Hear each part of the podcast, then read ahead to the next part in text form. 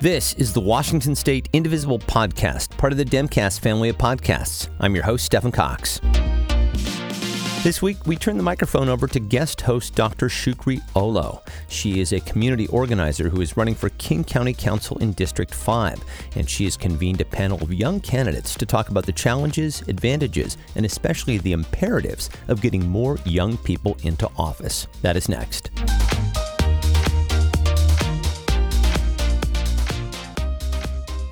Good afternoon, everybody. Thank you all so much for tuning in. My name is Dr. Shukri Olow, and I will be our facilitator with these incredible young candidates who are running for their respective positions in across our incredible King County. I want to introduce some of the candidates, but first, I want to thank the Indivisible podcast team for hosting us and for allowing us this space to share more about our experiences as younger candidates. Some of us are uh, kind of at the cutoff, uh, and I will not name name here here. Um, but excited for this conversation. I want to have folks introduce themselves and then. Uh, so tell us who you are, the position that you're running for, and what are your campaign priorities. Three minutes each, and I will start with Carmen Rivera. Thank you so much. Thank you, Shukri. I'm very happy to be here. I appreciate it. My name is Carmen Rivera. I go by she, her pronouns. I'm running for Renton City Council, position two. And I guess since we're, you know, the young people, I'm, um, I guess I'll out myself. I'm 32 years old. I was born and raised in Renton, Washington. And I've seen a lot happen in our region during that time. And one of the reasons I'm running is because I, I believe Renton really needs somebody with a social services perspective, somebody that has worked with marginalized and vulnerable populations doing direct service for both, which I've done for both the state and the county, at the table, helping making the decisions that are being made. One of my top priorities is updating Renton's community needs assessment for human services and funding human services. That assessment hasn't been updated since 2014. And out of our half a billion dollar budget, the city of Renton only allocated 1.5 million to human services in the most recent 2021 budget that was passed. So those, you know, under coming from social services, I understand that we need to fund them robustly, wraparound services in particular, that being mental health, chemical dependency, and always the missing workforce development, which goes into my second priority. I want to see Renton become the capital for apprenticeship utilization and apprenticeship opportunities. We are the home to RTC and ANEW, a nonprofit located in downtown Renton that helps people get into the into pre-apprenticeship programs. And so I want to work with organizations like that, as well as unions. I'm the only candidate in my race endorsed by multiple unions, including ML King Labor, the Northwest Carpenters Union, and the Aerospace and Machinists um, from that represent Boeing. And so I want to work with all of these amazing organizations so we can really uplift apprenticeship utilization and workforce development and give people the skills that they need to be successful. The trades are something that's really highly underutilized, and I want to see Renton develop its own training center for the trades. Third, and my last priority is addressing the increasing cost of living in the city of Renton and the housing crisis. We have some of the most undeveloped residentially zoned land in all of King County. So where the growth is going to continue to happen, it's going to happen here in Renton. What that means is we have land that's open to be developed. And we need to make sure that we are growing strategically, that we're not developing our green spaces or our wetlands or spaces that need to be preserved, that we are developing affordable housing, investing in more public housing. Low income housing is also very important. But we also have to be creative with multifamily housing and missing middle housing for those who want to start families. Renton is a, a beautifully diverse place. We need to make sure that we are appealing to everybody and not we're not falling into the same mistakes of gentrification as other cities have. And we need to make sure that we take care of our own, especially our seniors who are needing to age in place and ensuring that they are able to afford to live here. And so those are the top three things that I want to try to get done my first term if I have the privilege of being elected to Renton City Council many of us have no doubt that you will get elected to that position. You killed it in the primary, Carmen. Again, folks, this is a conversation with younger candidates. Our intention is to daylight some of the experiences and challenges that younger candidates face, especially during a global pandemic, an ongoing pandemic of racism, uh, and the toll, you know, that this process takes on the the mental health of many of these younger candidates. We'll get to those uh, questions later on, but I want to shift next to Paul. Paul, who are you? What position are you running for and what are your priorities? Yeah, thank you so much, Shukri. Um, so yeah, my name is Paul Charbonneau. I use uh, he, him pronouns. I'm 24 years old and I'm running for Newcastle City Council, um, Little Gem in King County, uh, neighbors to the north of Renton. And, you know, I'm running because personally for me, just, I, I love this public service work. I was the 17 year old going out to speak at Renton City Hall on behalf of Renton School District teachers. I was a 19 year old president of my college staying up till 1 a.m. nerding out about securing funding for textbooks for students. And, you know, I love doing this work. Um, I had a, a, point in my life where I started to struggle with my own mental health. Um, I was president of my college. I was a college football player. I was um, a college track athlete as well. And I, you know, the, I had a lot of pressure from all those things happening at once. Um, I started to struggle with panic attacks and uh, attempted to take my own life. And I got, in that process, got rejected from our healthcare system. And since then, I've done a lot of work with mental health advocacy. I've worked with the National Alliance on Mental Illness. Um, we're the largest mental health nonprofit in the country. I uh, sit on the board for uh, NAMI East Side. I work for NAMI in South King County.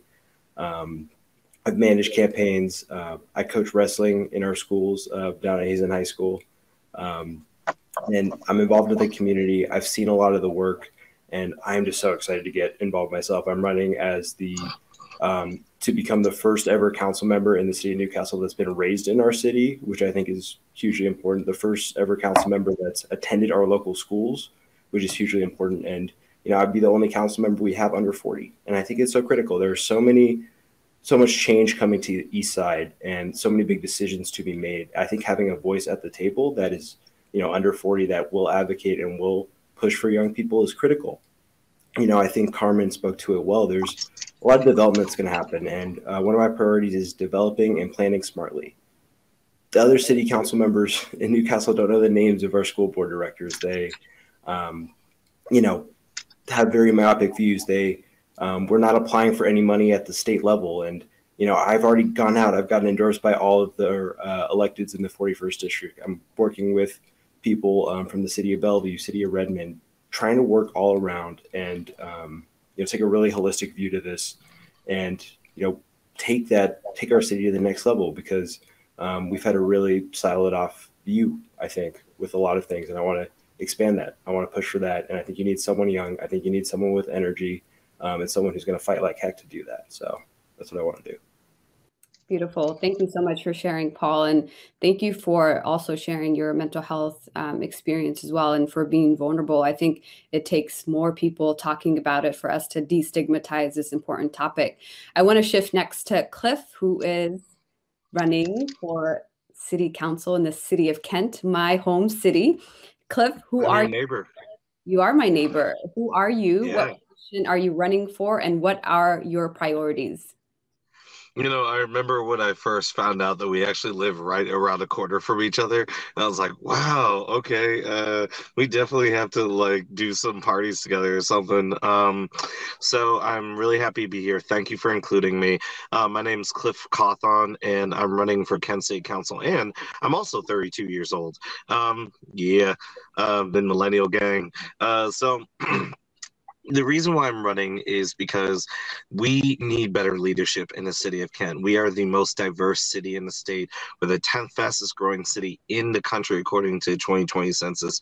And yet we have, you know, I think Paul said best myopic, and, you know, Carmen um, also said, uh, also, you know, hinted at some problems that we share in actually um, many of the problems are in Renton. We also share in Kent, and there's another element to it as well that there is a deafening silence on major issues such as on policing, such as on the need for affordable housing and a whole range of housing options, not just for um, you know high income or high end housing.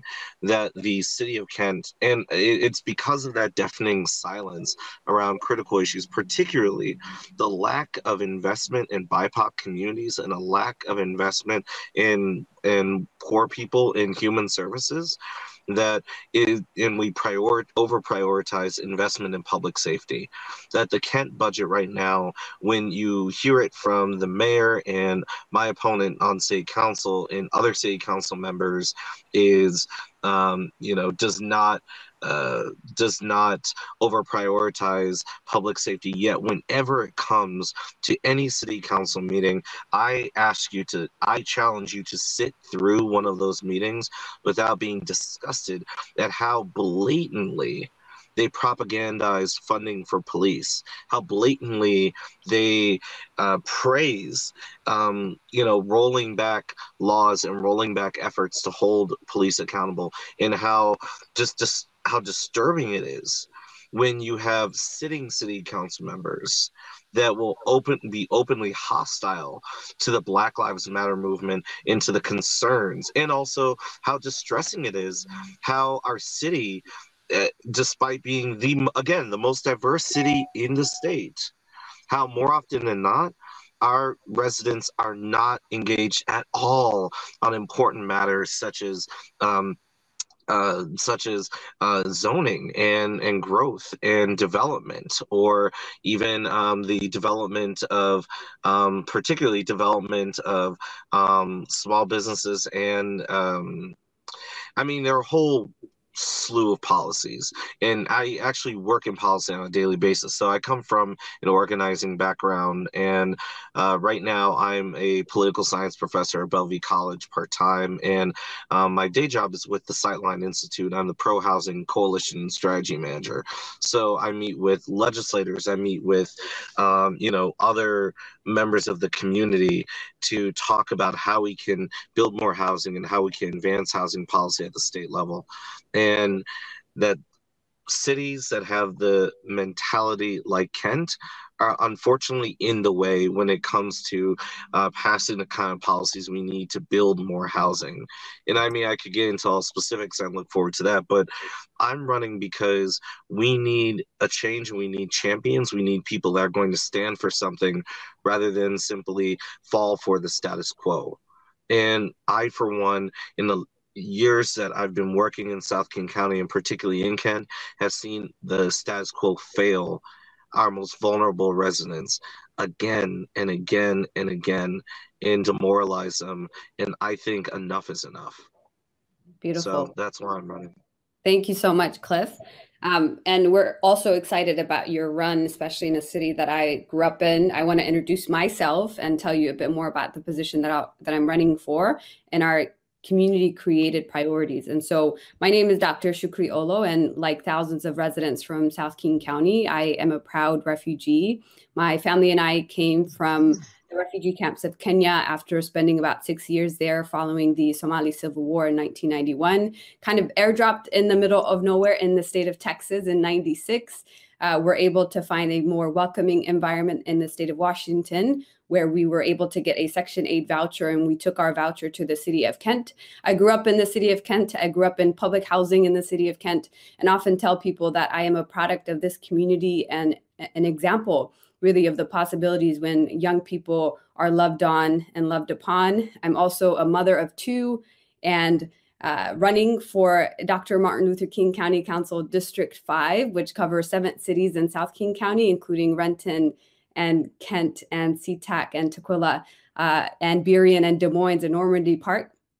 And I'm excited to be running for this position uh, because it is time. It is our time. It is a time for young people, for immigrants and refugees, for those of us who've been neglected uh, in our democratic process to be leading for the time that we're living in. Uh, I believe that this is the time for us to bring lived experience into government, uh, to bring the challenges that we've experienced and some of the solutions that we are impacted by uh, to government. And so, you know, often I get this question about why are you challenging the incumbent, right? And I say that my candidacy is not an indictment on the incumbent, right? This is a democracy. And in a democracy, people need options. And ultimately, they get to decide who better aligns with their values and their vision. And so our uh, campaign platforms are four including affordable housing, building more affordable housing in our community, bending the legal system toward justice, and investing in upstream services for young people.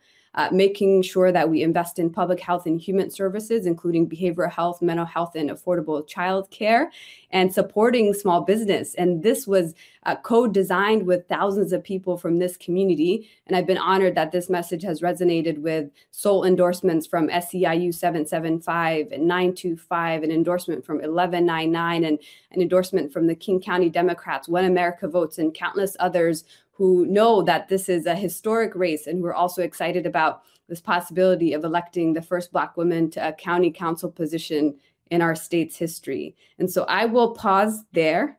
I want to shift to the second question. I'll start with Paul this time and ask what are some of the positive experiences that you've had thus far on the campaign trail and what has surprised you the most? Yeah, thanks, Shukri. I mean, so for me, I am such an extrovert. When I get to talk to people, and um, the amount of support I've gotten once I've been able to talk to people has been amazing. You know, running as a 24 year old in the city of Newcastle, where our uh, most populated age bracket is 50 to 64, you know, I was concerned at first, quite honestly. Um, when I get out there and I talk to folks, I think they respect it. You know, I think they respect that there's a young man with energy, there's a young man with ideas, there's someone who's well spoken and will tell them the truth and won't, you know, tell them lies about development or I won't tell them lies about taxes. We'll tell them like it is and um, who's ready and willing to do the work.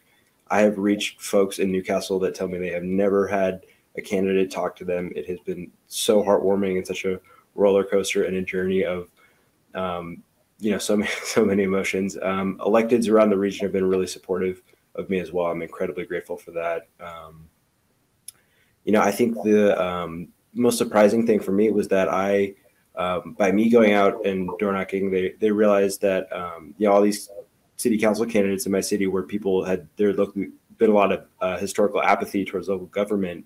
Um, they saw that the 24 year old had out fundraised everyone and had out door knocked everyone, and then they started up their game too. Um, they started to.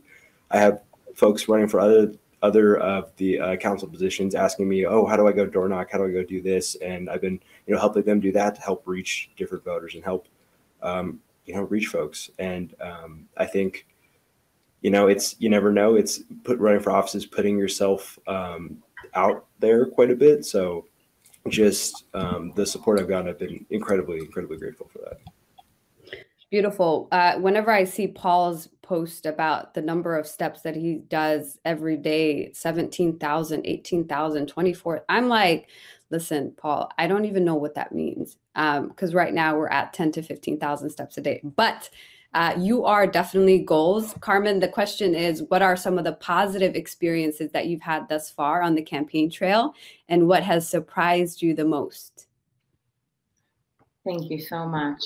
Uh, some of the positive things that I have experienced is meeting with so many different people in Renton.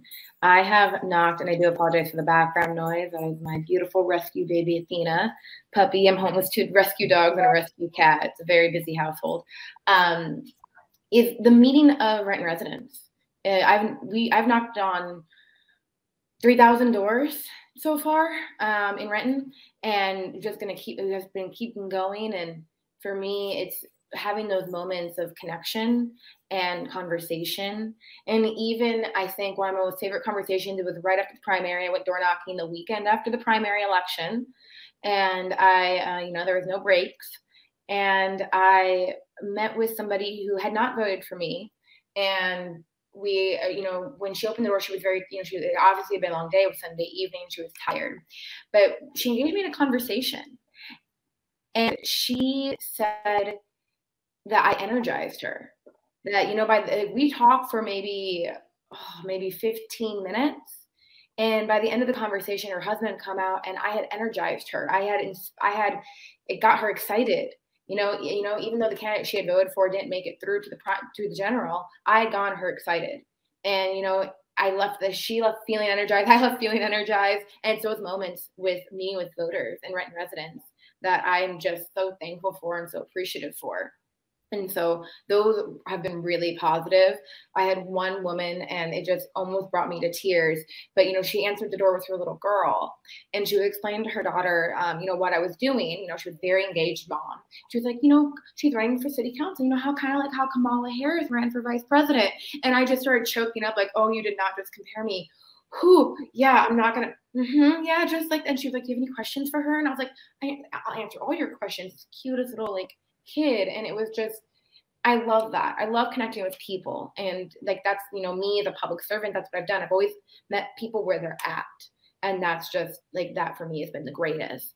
Um, what has surprised me the most is how much people are really excited for somebody um, come in and like re-energize and come in with like a new perspective and come in from the outside. Because even though I was born and raised here in Renton, I'm not following the typical tactic to get elected, right? It, traditionally, people in Renton City Council, you know, they join a committee or a commission, which is mayor appointed, and they, you know, they earn that trust. They build those relationships. They kind of like have that long plan, and then they kind of get chosen or they do well enough that they are encouraged to run for city council or they're appointed to a position when somebody you know either retires or steps up and so I'm not doing it that traditional way. I'm coming as a community member from the outside, and I very much think my life and my where I've been has has led here, and this is where I'm supposed to be because I want to serve the city of Renton so desperately, and I because I love it so much, and it's just surprised me the positive outpour of people who really want to see like younger,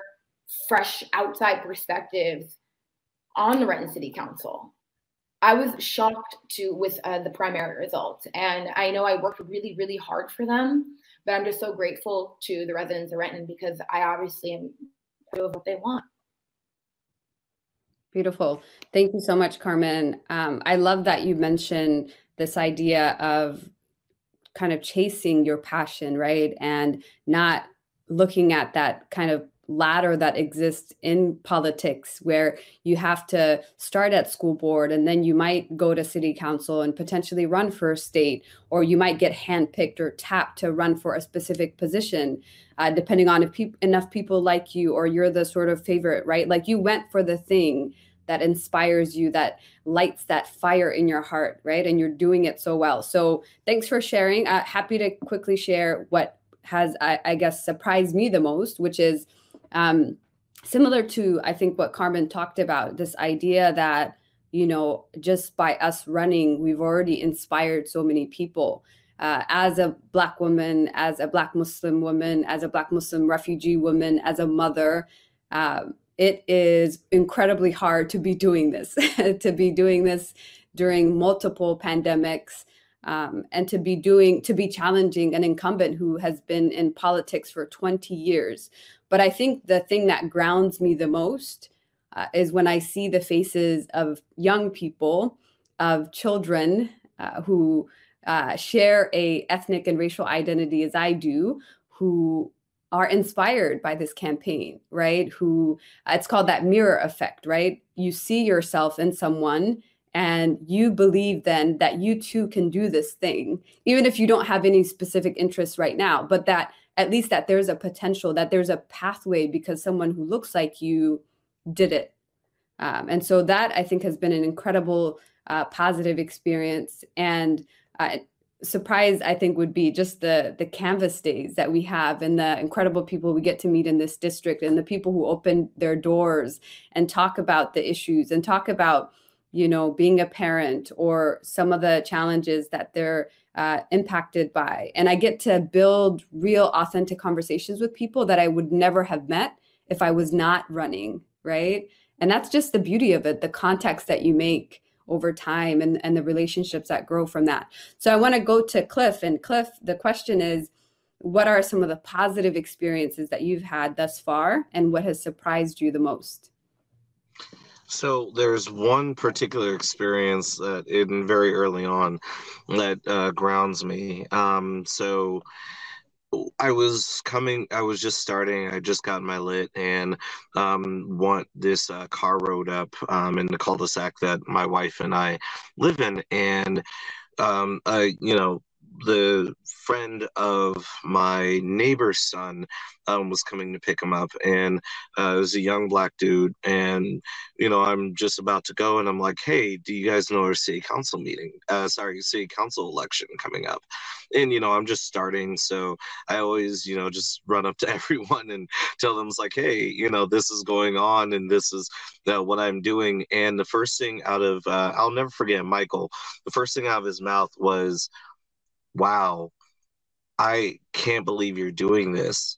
I've never seen someone that looks like me and looks like you doing this before here in the city I live in, city I grew up in.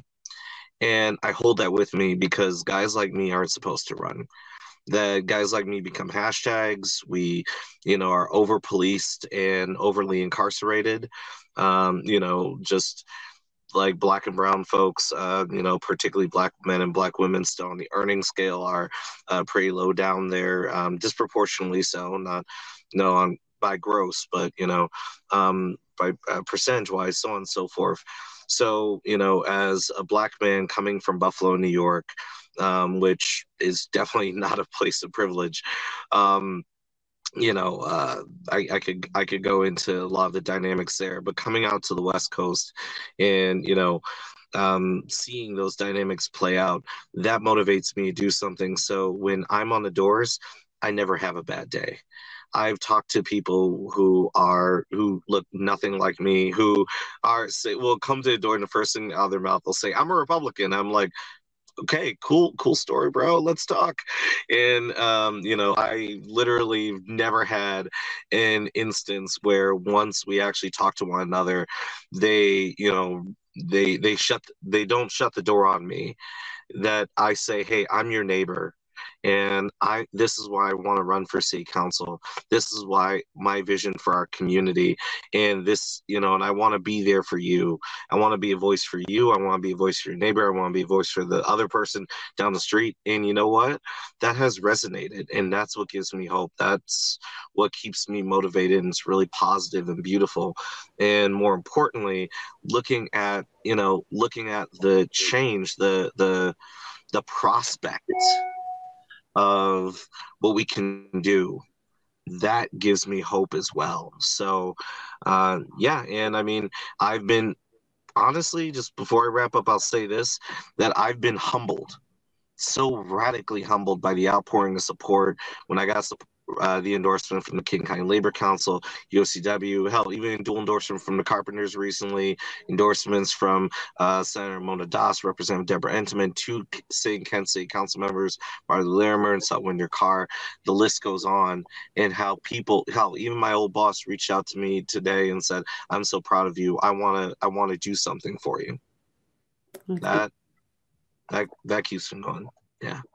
Thank you, Cliff. Um, I actually want to stay on because I uh, the the question about identity. I want to go there next because I've heard you talk about being a black man. You know, obviously, my identity as a black woman, I think, has an influence uh, on this race, good or bad. I want to go to Carmen and ask you, what is the role of identity in campaigns, and particularly in your campaign?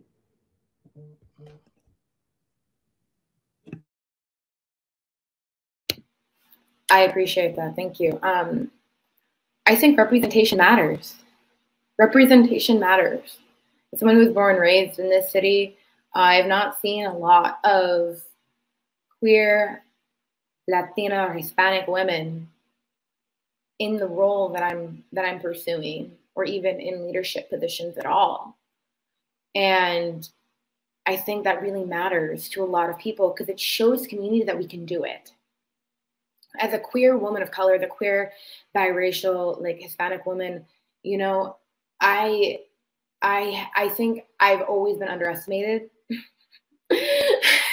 always um, had people make assumptions about me and and I always try to invite people with an open heart to have respectful conversations and you know to join me for coffee or what have you so they can really learn I'm a whole person, right? I'm more than just my identity, but my identity really influences how I walk in this world and how people respond to me and how I'm treated.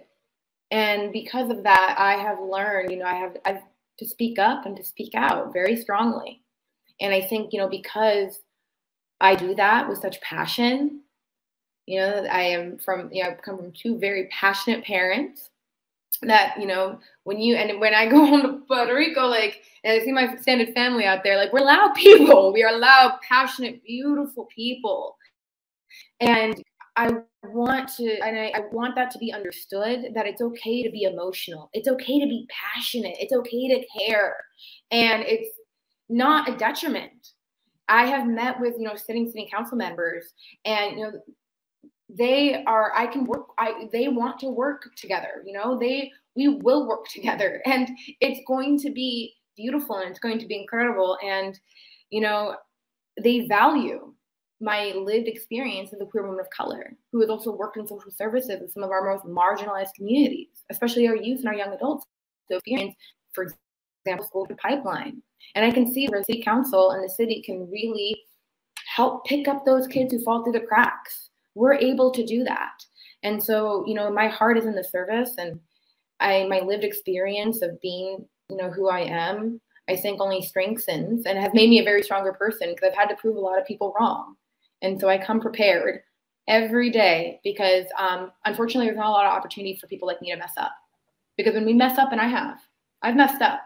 I've made a few mistakes for sure. I've learned a lot on this campaign trail.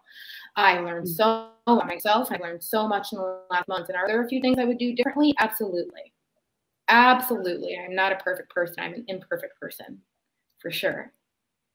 And I will say that I have just been also really humbled and um, I'm gracious.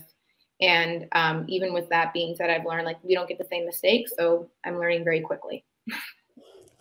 Thank you, Carmen. Uh, I want to shift next to Paul. Paul, what is the role of identity in campaigns?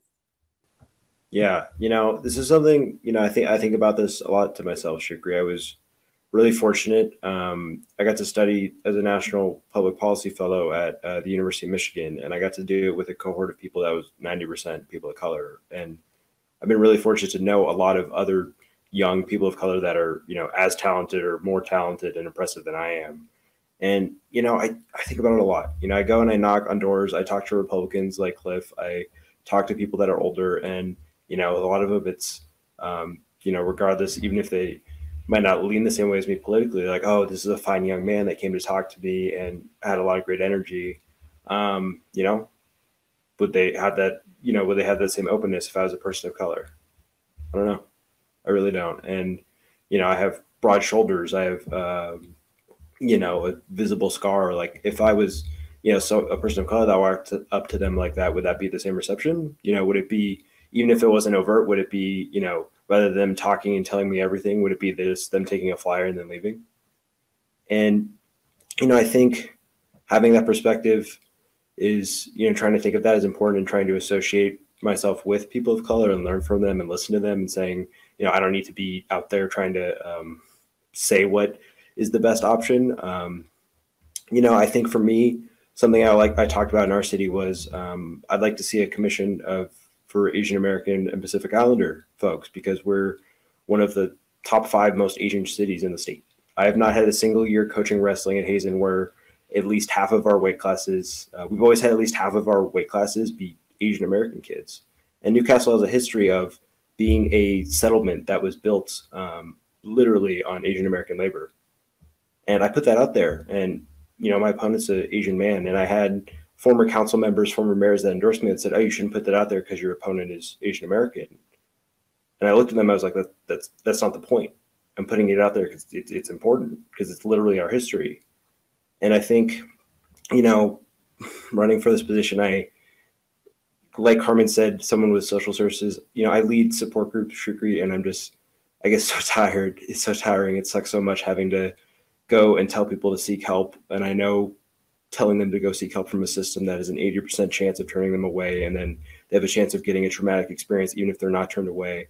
And I've, I've, done work with so many good people of color and you know i try to carry it with me and i try to listen. And um, you know i'm showing up right now. I'm here. I'm ready to do the work and i'm ready to work with those people of color. And i think that's the that's the best i can do Thank you for doing that great work, uh, Paul. And especially, I uh, admire the fact that you kind of highlight you know your identity right and that you want to move in allyship and in solidarity with communities of color.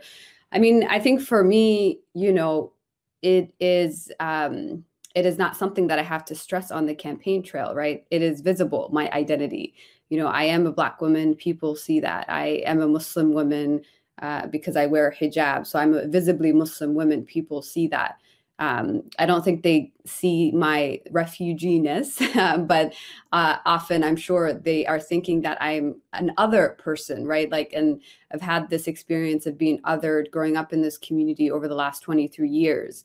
Uh, but what I do know is that it is important for people like us to run uh, so that we can create the conditions for mo- all of our communities and community members to feel safe right? Um, and to create spaces of belonging for all of us so that folks know that we can also run, that we can also dream, that we can also dare to lead in our communities. Uh, and on the real, uh, because I think Paul talked about this too, is that it is hard.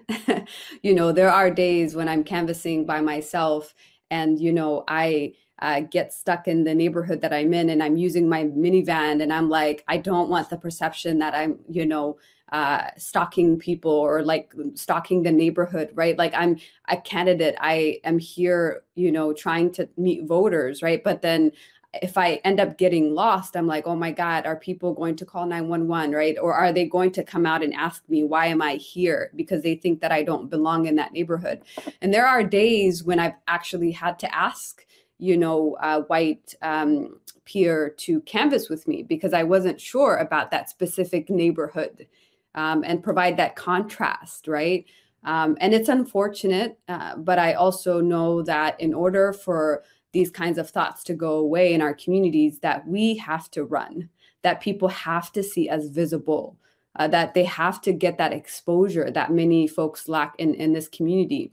And I think that's half of the battle. You know, when they see that we are out here and we are trying to be of service, uh, then I think hopefully with time, uh, more generations, future generations will feel like they too belong uh, in our communities. Uh, Cliff, you talked about this a bit, but could you expand on this idea of, you know, Black men shouldn't be running or are often not in this position and the role of identity, especially in your campaign? You know, I'll give you an example. Um, you know, um, and kind of bring it back around to your question. Um, so, the other day when I was uh, putting up signs, I uh, had and there was a older um, an older woman. was unfortunate too because an older um, Asian woman came onto our lawn and was just like staring at me, and I'm I'm wondering like what's going on. It was dusk, and you know, I have a small Toyota Yaris, so I don't know. I was like, okay, maybe it's that. I go and put my sign up, and still staring at me, and you know, it's in that moment where it's like, I know what this is. You're you probably think I'm out here trying to steal something or I'm out here trying to do you know do something and you're observing me to make sure you know that I, I I'm not doing that. And I'm looking I'm looking at myself. I'm like I'm putting up a sign. Like how is how is that baloney?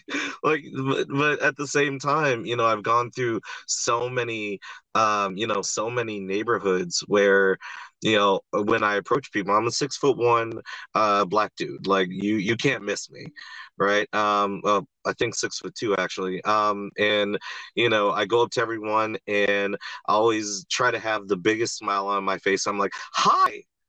Um you know not even when I'm tired, I am always hyper friendly because I know the alternative. If I'm like, oh, hi, then they might think, oh, is he trying to trying to jump me? Is he trying to roll up on me? What what's happening? Right.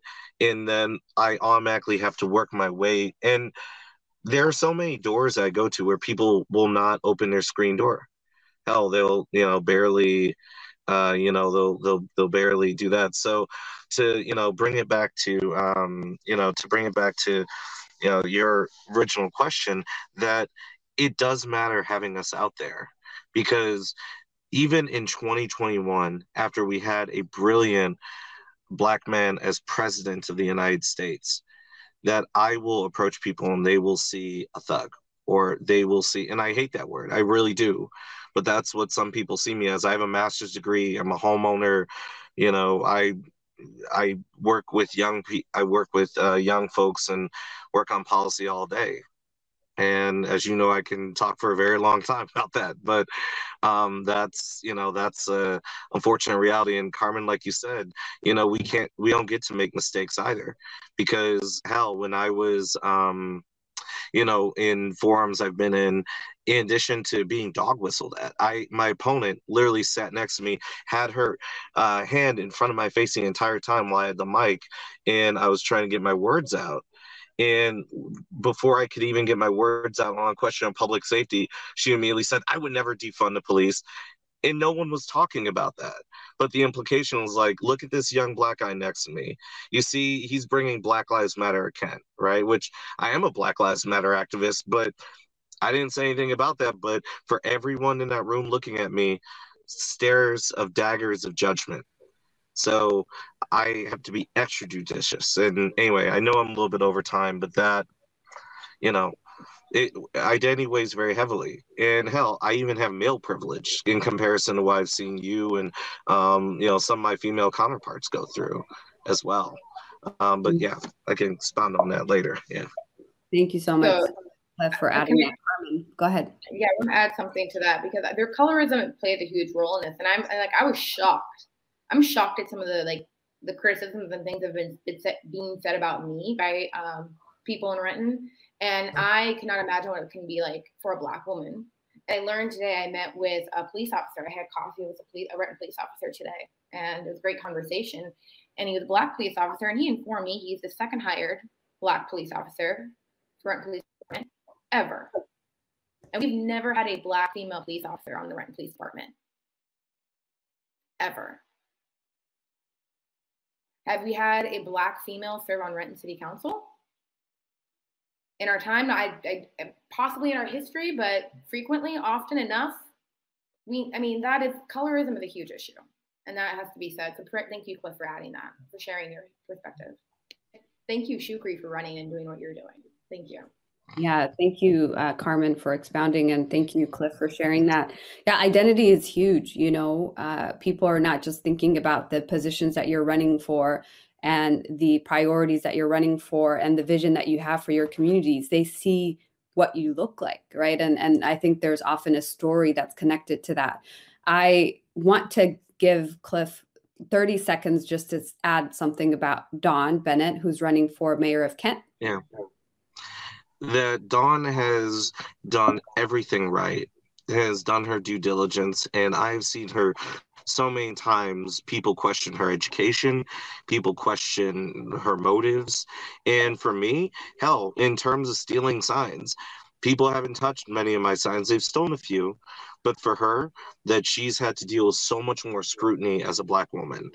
And yes, there is that element of racism, but I've seen that element of sexism as well, even from you know some some double standards, even from support I've had, and it's been really difficult to navigate. But I do want to really elevate her as well because um, you know we're running on a ticket, uh, you know, spiritual ticket, whatever you want to call the sorts but also um, just to you know add to this because like you said shukri it is important that we are win lose or draw is important that we are here in changing the dynamics especially in south king county which is the crucible of diversity in our region and that has to be uh, that has to be uh, in not just words but also in policy and investments and uh, yeah. uh, that cultural change yeah and you know change takes time and i think uh, people over time will see what's been happening in South King County, especially in this year, right? With so many incredible candidates, you know, Edis Guzman, who's running in SeaTac, and uh, Jake Simpson, and, uh, you know, Joe Todd and Renton, Carmen's uh, soon to be colleague on the Renton City Council, and just incredible candidates all around.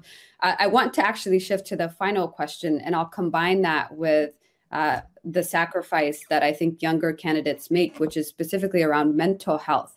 And so, the final question for you all candidates, and I'll start with Paul, is uh, how are you taking care of yourself? Just knowing how incredibly hard this process is. I see your grind uh, every day. I see you, but how are you taking care of yourself?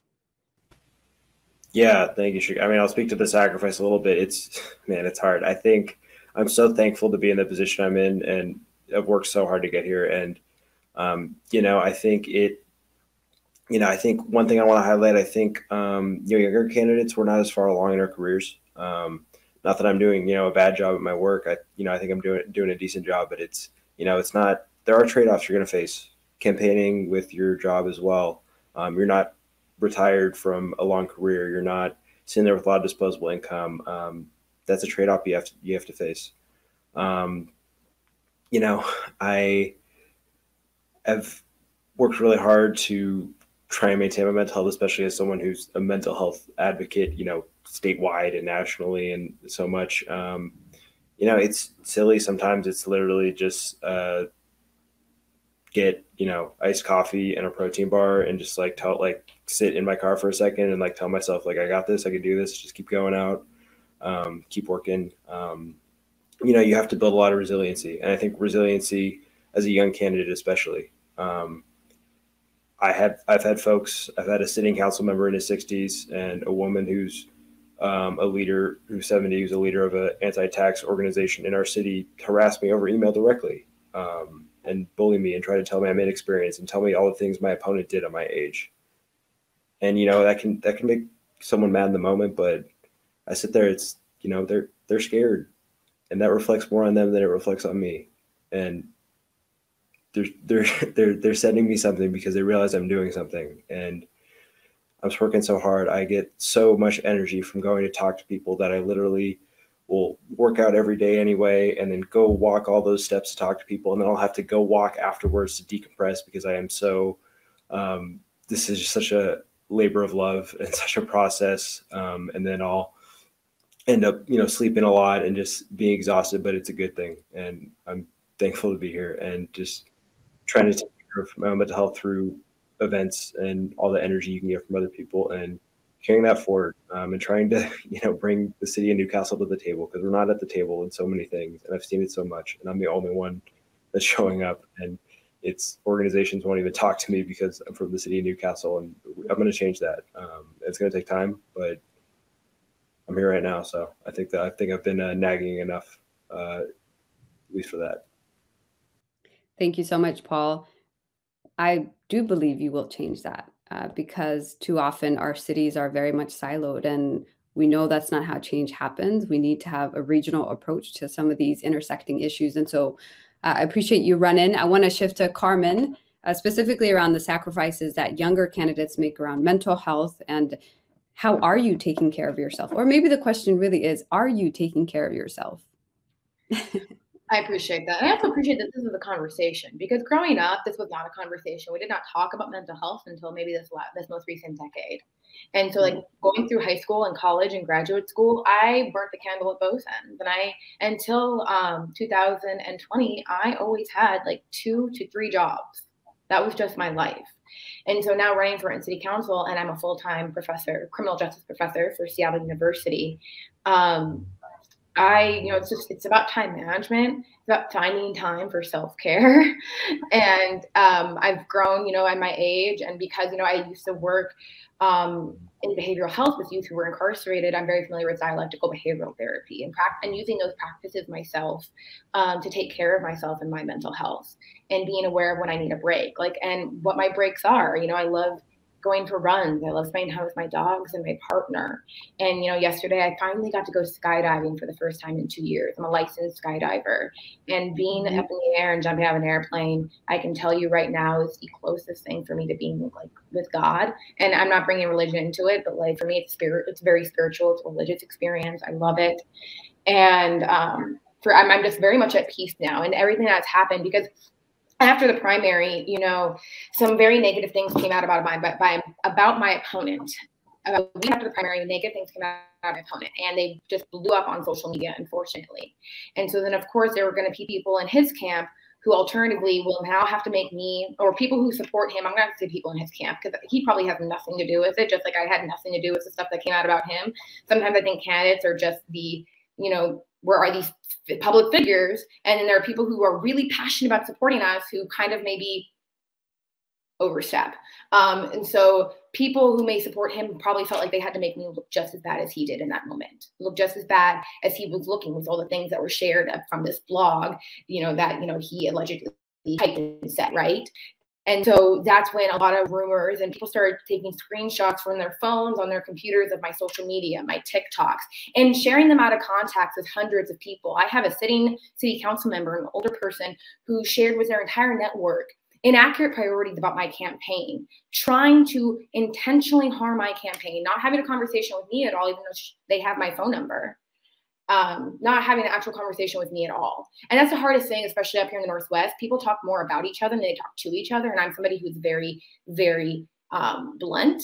And I will say that I will always have a conversation with anybody. And so to say like people having all these conversations behind your back about you, about your campaign, trying to create a narrative or falsities, that's the hardest on my mental health. And that's been the most difficulty of being essentially bullied by, you know, some people from, you know, I would say older, more conservative Renton who does not believe in progress or does not believe in the kind of progress that we would like to see. So it's been unfortunate, but thankfully, due to skydiving and this community and this conversation, I'm able to um, take care of myself and I so appreciate it. So thank you all for just sharing space with me. Beautiful. I'll respond to it and then I'll turn to Cliff briefly. And briefly on my end, I would say that I am learning to take care of myself. Um, and probably the only way that I'm doing that right now is walking while canvassing. I, I, think that's self care. No, uh, exercise while canvassing. I don't know. I've begun to sort of add things that don't really have a connection uh, to each other. But I, you know, this is a really hard process. Like I've said countless times, I talk about it openly because I know that you know people who look like us who have our lived experiences don't often do this and so it's important to not just highlight the positive right but like bring radical candor and highlight the challenges uh, because this is a hard process but what i do know is that you know there are uh, ancestors and um, you know family members and my own mother who like endured so much. And so i keep reminding myself that you know people trying to uh, defame my character or people trying to do this and this, whatever it is that they're doing, um, cannot touch me because generations before me have gone through much more, right? Like I have the endurance and the strength of people who've gone through so much more and and had the stamina to endure. And so this politics, while for some people it's like, oh my God, it's the end of the world, I keep reminding myself that it's not. Now this is the beginning, uh, and that just by us going through this process that we will create a smoother transition uh, in the future for people like us who do run. And so want to toss it to Cliff. Cliff, how are you taking care of yourself? So, uh, you know, it's been a learning process to learn to take care of myself and to remind myself of the love and support that I have. And my mm-hmm. wife has been invaluable in that. She actually grew up in Kent, and you know she um, has really been my rock. But beyond that, it's remembering that I am both standing and I'm both standing on the shoulders of giants and I am carrying my ancestors who have carried me and who, you know, I carry them on my back. I carry them on my back, and I remember um, the stories of them encountering vicious racism and violence, and uh, being demeaned, and being uh, told that they can't, it, they can't do these things, that they can't lead, that they can't uh, do this and that, uh, you know, throughout their lives, and yet they endured and got me to this point. So, with the power and the platform I have, I remember that responsibility with that power, I remember that responsibility. And I know that every door I knock, every step I take, every phone call I make, every dollar I fundraise, it's not for me, but it's for Michael it's for the people living in the apartments around the corner from me who are never going to have their doors knocked on by my opponent, nor the mayor, nor other say sitting council members. For people like yourself, Shukri, who came to this country to create a better life and who deserve dignity and love, yet at the same time are you know when you're younger often you know criminalized and ignored because still today that people that look like you and me and Carmen and even Paul who I've known who have been ignored and who have suffered the worst for it. So I'm not doing this for me I'm doing this for them. And I only have the privilege of being able to walk the walk being able to be in amazing venues just such as this and being able to really fight the fight. And you know, really holding that privilege and knowing that privilege close to me, that's what that's what holds me up in the darkest and most difficult of times. That and also um, i'm a comic book collector. I'm a huge nerd. So some days i'll just bring out all of my long boxes and yeah and i'll, I'll just read. I'll just be on my floor just reading. Beautiful. Uh, i didn't want to out you there and say that on the record that Cliff nerd. Um, but yes, here's here's to nerds. Friends, thank you all so much for watching. Uh, thank you to Paul, who's running for Newcastle uh, City Council. Thank you to Cliff, who's running for Kent City Council. Thank you to Carmen, who's running for Renton City Council. Um, this has been a powerful conversation. I hope you all enjoyed it. My hope is that this is a series of a conversation, right? That the next set of candidates are younger candidates, Black and Brown candidates who are running across our great county uh, to share more about their story, right, and their lived experiences, and to daylight what happens when candidates like us run. I hope you continue to stay engaged. I hope you support these incredible candidates. Thank you to Steph, uh, Stephen for um, allowing the platform to happen and for the Indivisible podcast team for giving us the space and the time. Take care. And that'll do it for this week. A huge thank you to Max Meserve for editing both the audio and video this week. Thanks also to Dr. Shukri Olow, Carmen Rivera, Cliff Cawthon, and Paul Charbonneau. If you would like to see the video version of this or any of our shows, head over to facebook.com slash indivisible podcast. The email address for the show is indivisiblepodcast at gmail.com, and you can find us on Twitter at indivisiblepod. Special thanks to Lori Colwell, and as always, my thanks to you for listening. We'll talk to you next time. Bye.